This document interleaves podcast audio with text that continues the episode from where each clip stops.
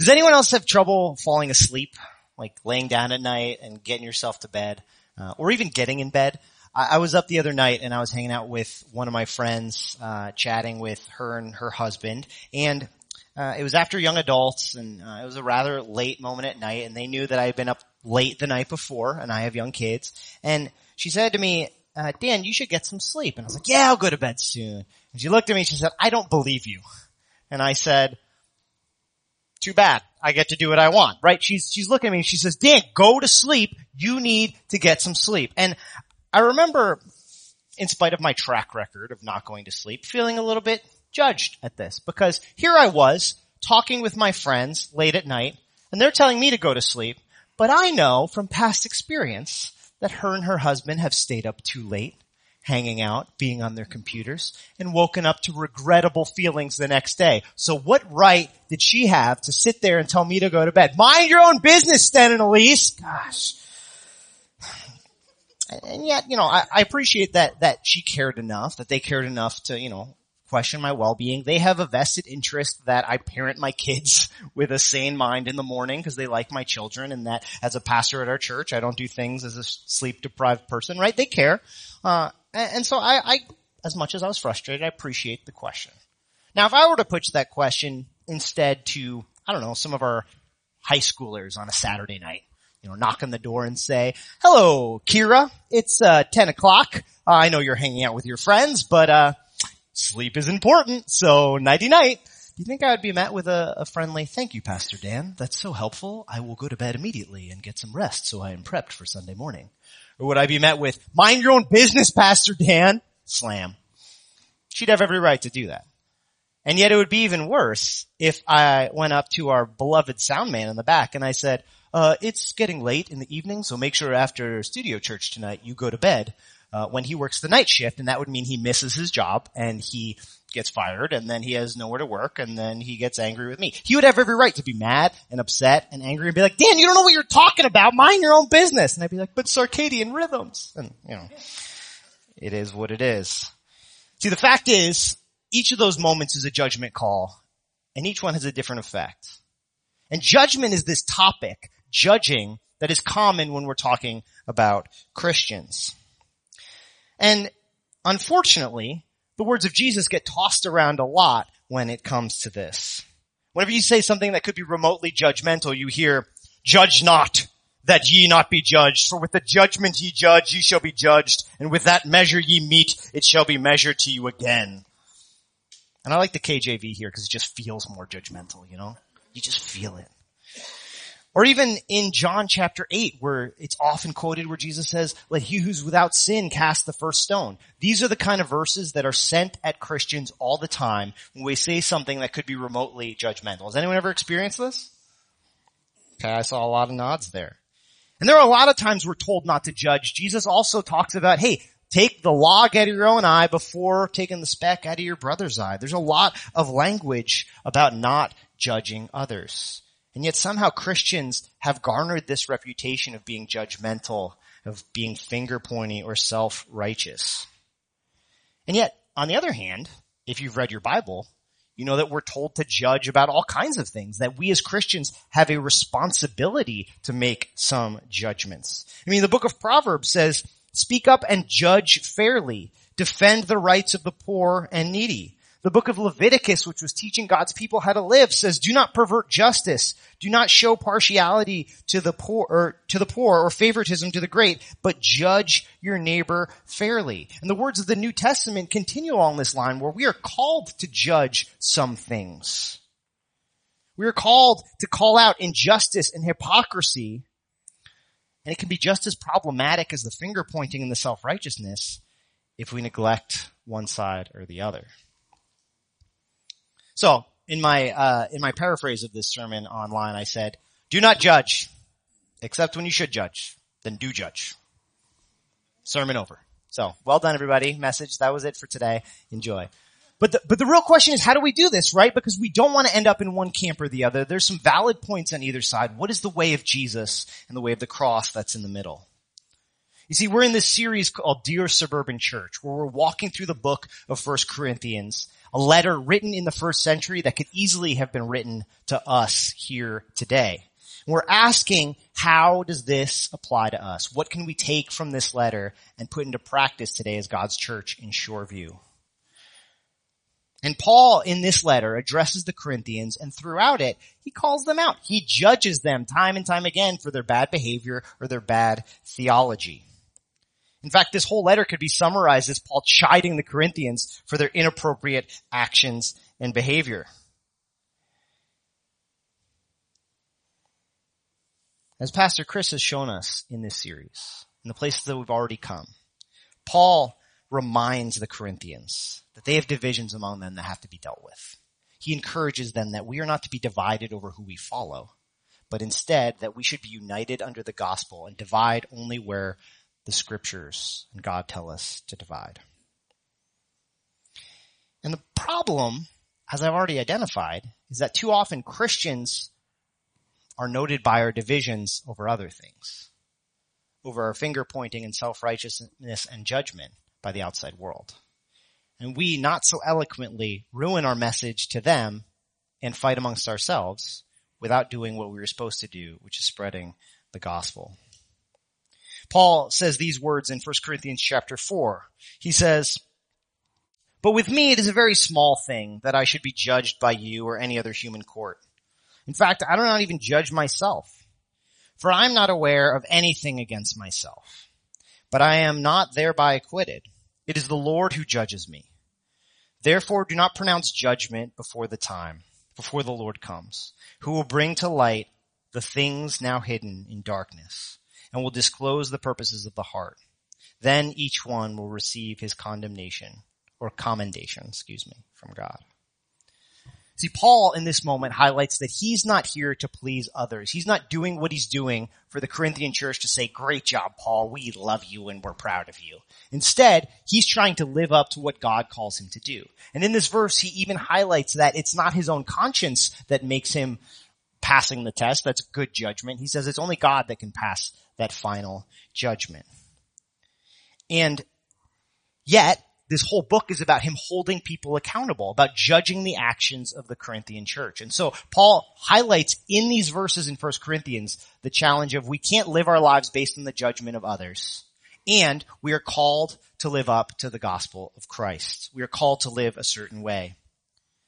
As followers of Jesus, if you're a note taker, this is the one I want you to write down. This is the thesis for this whole topic this morning. It's this. We are called to identify hypocrisy and harm, to live out the gospel, and to hold one another accountable as brothers and sisters. We are called to judge. The title of this message is, uh, You Don't Have the Right To, because that's often what is associated with calling someone out. And we'll get to that in a minute.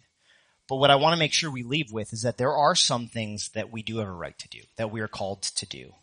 And it's these things: identify hypocrisy and harm, live out the gospel, and hold one another accountable as brothers and sisters.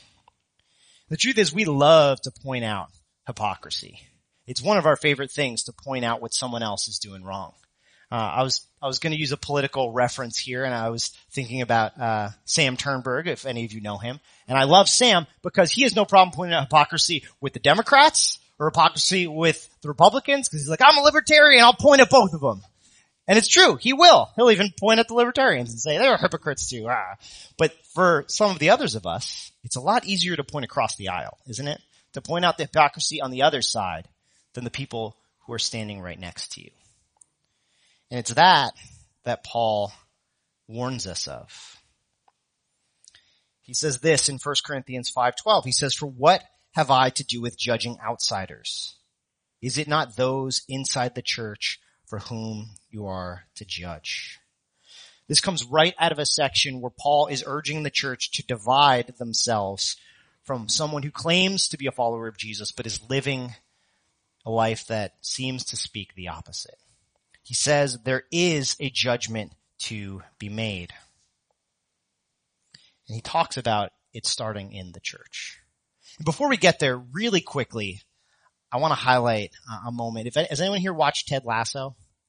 There's a moment in that show where he quotes a quote misattributed to um, to to a poet. Uh, now I've spaced on the poet's name, but anyway, he says, "Be the the, the poet's um, quote is be curious, not judgmental." Uh, and in there, it, he gives the story of a reminder of the value of curiosity rather than judgmentalism. And so as we go in this sermon, I could go further and talk about that line. But keep that in the back of your head. Am I being curious? Am I being judgmental? We'll come back to that as we go. But for Paul, in this moment, he reminds us, hey, it's easy to point across the aisle, but we need to instead turn our attention back to the church. You know, there's a reason that one of the most thrown around verses, the most weaponized verses against Christians are the ones we reference. Let he who is out sin cast the first stone, or judge not, lest ye be judged. It's because Christians have a, a track record of really strong stances. We take some really strong stands, and honestly, it's for good reason, right? The Bible teaches us to live a certain way, and so we stand up for that way of life because we believe what God leads us to is what is best for human thriving. It's what's best for us, and it's what's best for the watching world, right? Are you guys with me at that? And so, as Christians, we take these really, really strong stances about stuff because we believe it is for the best. The problem, however, that we encounter is when we expect the world to live up to the standards of the cross without the person of Jesus associated with them. We expect the world to live up to the way of Jesus without Jesus being a part of it. And we notice here in First Corinthians that Paul turns his attention first to the inside into the church rather than to the outside world. We call out what we see as a lack of justice in the world, which we should, but there is no fair metric, that of Christ, for us to judge them on. Too often I've had conversations with people who are not believers, and we'll talk about the Bible, and they'll say, what do I care what the Bible has to say? I don't believe. And Paul identifies that we're going to face problems if we're calling out sexuality and liberalism and excess, which we should call out, which are not good. But if we address them first on the outside rather than the inside, we are going to face some problems. Our words will ring hollow if the things that we call out outside the church are present inside the church. That, my friends, is hypocrisy. And there is nothing that will quench our message faster than if the church is hypocritical. And so, here's what Paul says, do not judge. And when I say do not judge, I don't mean ever. I mean first, do some other things. So do not judge, expecting the way of Jesus apart from the person of Jesus. Do not judge the way of Jesus apart from the person of Jesus, or at least be slow to do so. Be curious about why they are doing what they are doing, because we cannot just throw Bible verses at the outside world and expect them to conform, especially if we have not dealt with the same thing within our own midst. That's why we are called sometimes to judge outside the church. We do have to stand up for the oppressed. And I don't want anyone here to hear me saying that, that we shouldn't call out bad things in the outside world, right? We are called to stand up for the oppressed and for the marginalized, for those who are harmed, for children. We are to defend the defenseless. We can't remain silent when a wrong is done in front of us. But we have to start here. We have to start at home. We cannot have a double standard. If we don't clean out the weeds from our own yard, it doesn't matter how often you pull out the weeds from your neighbor's yard. At some point, they're going to come back into your yard, or they're going to keep spreading into your neighbor's yard because you haven't cleaned up your own yard. And your neighbor's going to be mad because your yard's a mess. You got to start with your yard first. And the challenge we're going to see is that we care a lot as Christians. And it's hard to clean up our own mess first because we see the mess everywhere. And we care. We especially care about kids. In Matthew chapter five, or sorry, Matthew chapter eighteen, verse six, it says this, whosoever causes one of these little ones who believe in me to sin, it would be better for him if a millstone were hung around his neck and he were drowned in the depths of the sea. We've talked about this verse before at E C C, but I highlight it here to show how much we care and how much Jesus cares about kids. There's a reason that Christians appear judgmental around topics like keeping kids safe, because we care about kids. And I'm not telling any of you to stop caring about kids. I care about kids. I want to keep them safe and protect them. But we have to start here first. We have to show the watching world how much we care about kids by caring about kids so much more than them here in our midst before we leave these walls and try to change the world. It has to start at home.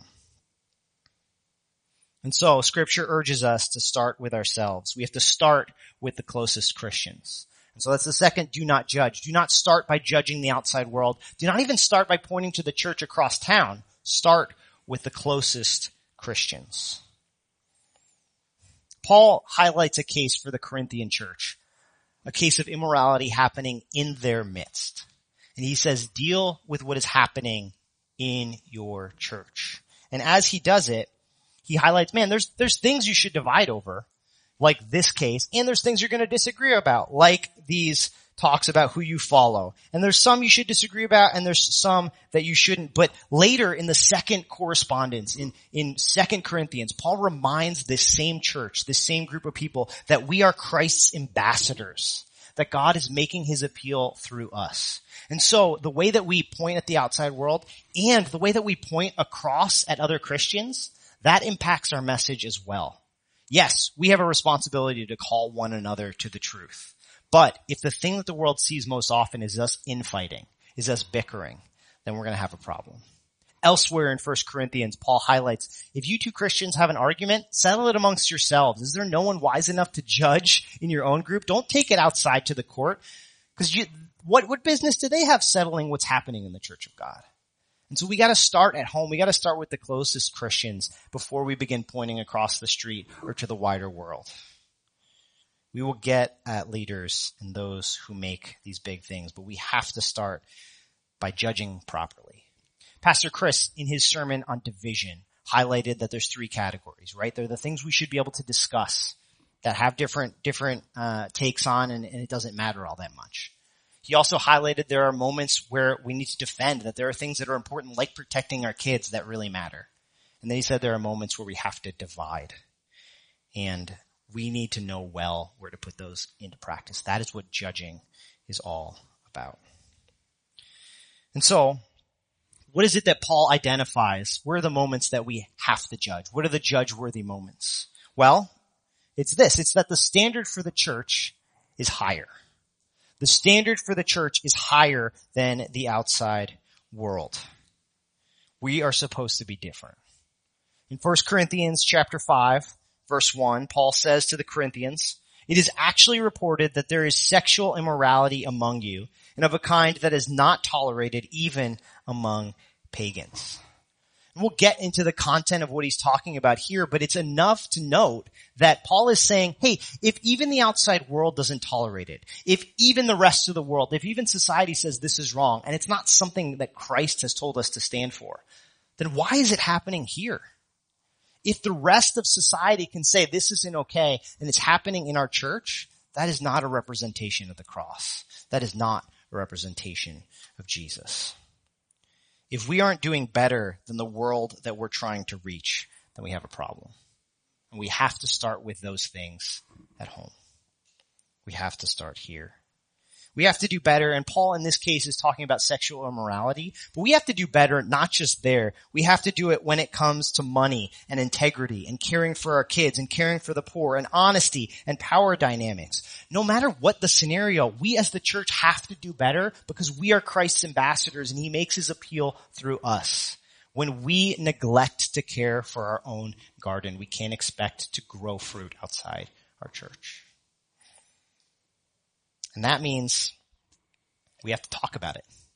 That means that judgment has to happen within our church.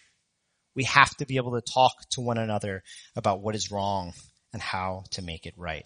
It means putting into practice Matthew five and our bylaws, which highlight if you see something, talk to that person. Tell them the thing that they're doing that is not representing Christ. And if they don't listen, bring someone else, but continue to do it in a private setting. And if still they don't listen, that is what the church is for. That is why we have elders. That is why we have a church that can come around you and say, hey, we all see this. This isn't the way of Christ. Can we help you? And it's only after a situation like that that we begin to ask the question of, is this something that we have to divide over? We have to be better than the outside world. And if they say something's wrong, we can't abide it in our community. unless it's something that Christ calls us to. And so the standard for the church is higher, but the standard for the church is also higher in specific areas. If there's obvious harm being done, that is not something we can just let go by. The standard for safety has to be higher as well. Even if it's something that somehow society is okay with, we have to be willing in the church to call it out. This is where we get in trouble a lot with society, is where we call out things that we think are harmful with the world that they disagree on. And we will get to that. There are moments where we have to call society on those things, but we have no right to do it if we don't call it at home first. We have to have higher standards than the world when it comes to safety. You know, we can't protect our kids from everything that happens outside our doors, but we have to do it here.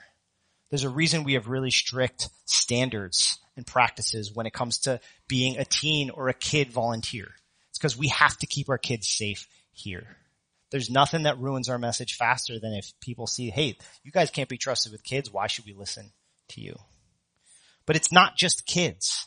This message goes beyond that. The church, E C C, Emmanuel, needs to be a place where people are safe to be able to explore what God's message is, to explore what the way of Christ is. And that means that if someone is being harmed or if someone is harming someone else, that is something that we can't abide, we can't let slip. But it also means if you're harming yourself, we have a reason to have a conversation, to go up and say, hey, what you're doing is self-destructive. Please let us help. It's because the standard for safety is higher in the church because we represent Christ. In James five twenty, it says, whoever brings back a sinner from his wandering will save his soul from death and cover over a multitude of sins. If we can turn someone away from self-harm or from harming someone else, it makes a host of difference. And so the standard for the church is higher in general. It is higher when it comes to safety. And then third, the standard is higher for leaders. The standard is higher for leaders. James again says, not many of you should be teachers, my fellow believers, because you know that those who teach will be judged more strictly. And that's for a reason. It's because if you have influence, then your mistakes are elevated, they're amplified, and they cause more damage. You know, if Joe, the bank manager who attends E C C, who's a completely made-up person, who any relation to this person is totally accidental, if you were to embezzle funds, it would be bad for the church, right? We don't want any Christian to do something wrong in any sphere, especially not the public sphere.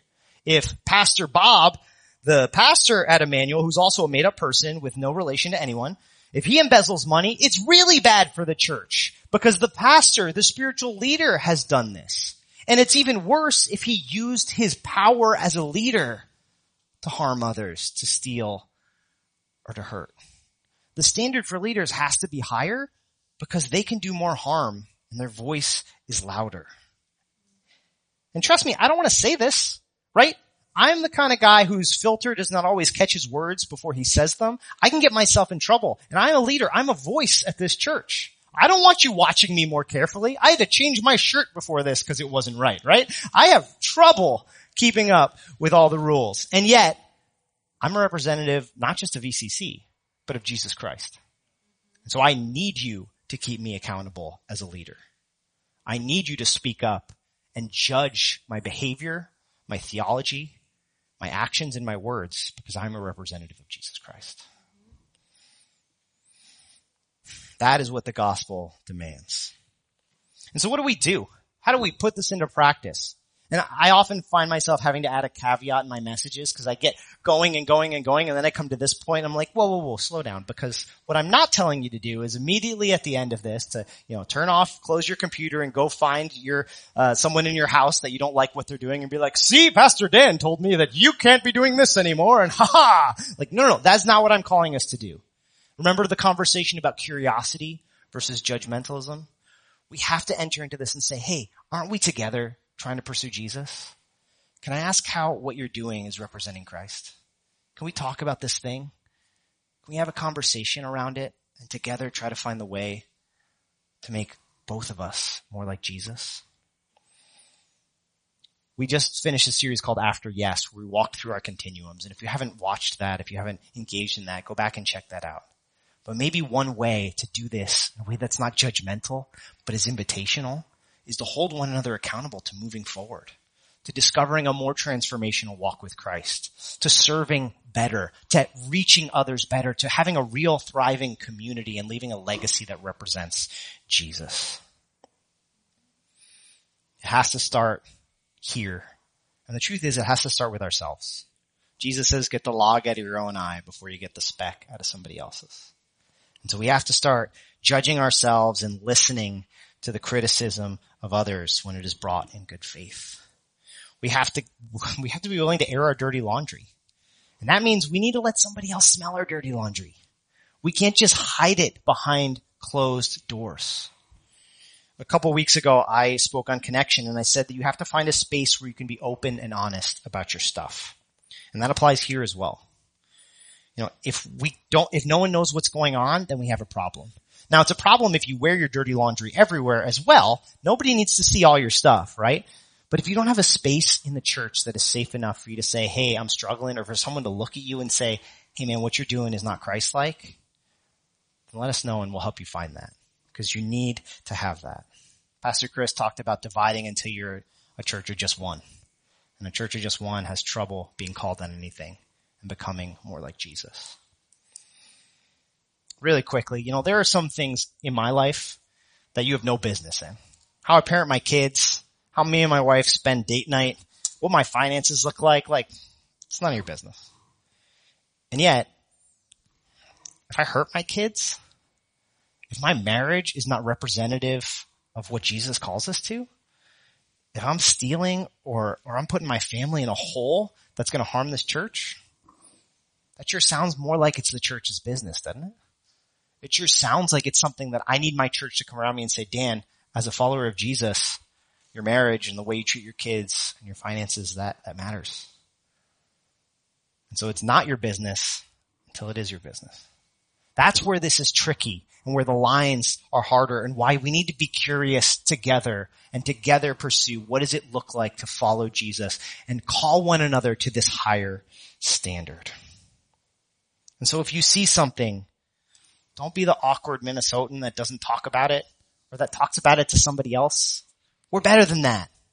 We're not just Minnesotans. We're Jesus followers. So talk to them. Call them out on it. Say, man, I don't even want to say this, but can we talk about you have seven Teslas in your driveway? Why do you have all those? Maybe it's because they run a Tesla giveaway contest for, you know, poor people. That's great. Maybe there's a better way to help, but okay, it's great. But talk to it. Be curious and find out how together we can follow Jesus. Let's make a safe space where the way of Christ is what we aim for. We remove all of us further along the continuum. In the end, candor is kindness. Speaking the truth in love is kindness. Calling one another to live out the gospel is kindness. Because when we see the things that are broken, we can take a step toward honesty, a step toward healthy judgment, and we can take our shortcomings and make them a strength through the power of God and the power of the gospel. We can see God in his strength show up in our weaknesses. Well, today as we we move into a time of communion, I have an invitation for you. As we begin to consider what Christ has done for us, I ask you to consider, where do you need to speak up with humility? Where do you need to be curious with someone about where their actions are not representing Christ? Where do you need to do that with us as a church? Or where do you need to receive that judgment with humility? Where do you need to listen to someone who's been calling you on something and you don't want to hear it because it's none of their business? Where do you need to hear that, maybe not from them, but from the Lord? You know, Jesus warns us in Matthew five. He says, hey, if you're coming to the altar to offer your gift and you remember that your brother has something against you, leave your gift there before you go to the altar and go. First be reconciled to your brother and then come and offer your gift. I think this challenge applies to us today as well. I think that the offer of reconciliation applies to this moment. That whether you have something that needs to be said to someone else or you need to hear what they've been saying for a while. Maybe this moment of communion was where you let God do that. And instead of focusing on what Christ has done for you in the act, instead of going to the altar and receiving communion, you let yourself go and have that conversation with that person and make this a better church that more represents Jesus Christ. Maybe the best gift you can bring today is repentance of not speaking or not listening, or of judging unfairly or not receiving the judgment of God at all. Do you need to be reconciled with someone in some way? If so, don't wait. May today's communion be your opportunity. Pause the message and call them up. Leave this place tonight and seek them out. Because together we can be reconciled and better represent the cross. On the night the Lord Jesus, when he was betrayed, he took bread. And when he had given thanks, he broke it. He said, "This is my body, which is for you. Do this in remembrance of me." In the same way also he took the cup after supper, saying, "This cup is the new covenant in my blood. Do this as often as you drink it in remembrance of me. For as often as you eat this bread and you drink the cup, you proclaim the Lord's death until he comes." You know, at Emmanuel, the only person that can keep you from the Lord's table is you. And so today, if you can faithfully pray these prayers and engage in what we're about to say, then we invite you to participate in communion. If you're joining us online, to get your elements and to do this together. Whether it's to receive the Lord's forgiveness or his invitation to make this church look more like him, may we do it together. And so let's prepare for this holy moment with these prayers that we often pray during this time. Please pray with me. Heavenly Father, to whom all hearts and minds are open and all desires are known, cleanse the thoughts of our hearts by the inspiration of your Holy Spirit, that we may more perfectly love you and more worthily magnify your holy name. We confess that we are sinners and cannot save ourselves. We have sinned against you in thought, word, and deed, by what we have done, by what we have left undone. We have not loved you with our whole hearts. We have not loved our neighbors as ourselves. For the sake of your Son, Jesus Christ, have mercy on us. Forgive us, renew us, and lead us, that we may delight in your will and walk in your ways, to the glory of your holy name. We are not worthy for these gifts which we are about to receive, but say the word, and we will be made clean. God, I confess that I am quick to judge those who are far enough from me that it has no impact on me, and I am slow to talk to those who are near that would have a direct impact on my life. And yet, God, in, in these verses, I've been challenged to speak up, to better represent your cross myself, but also that we as a church, through these hard conversations done with grace and curiosity by the power of your Spirit, that we might better represent you. Lord, thank you that it's not about what we've done, but about what you've done that brings us together today and every day. And so, God, we stand united. We join in your presence together as we pray the prayer that you taught us to pray. Our Father, who art in heaven, hallowed be thy name. Thy kingdom come, thy will be done on earth as it is in heaven. Give us this day our daily bread. Forgive us our trespasses, as we forgive those who trespass against us. And lead us not into temptation, but deliver us from evil. For thine is the kingdom, and the power, and the glory, forever and ever. Amen.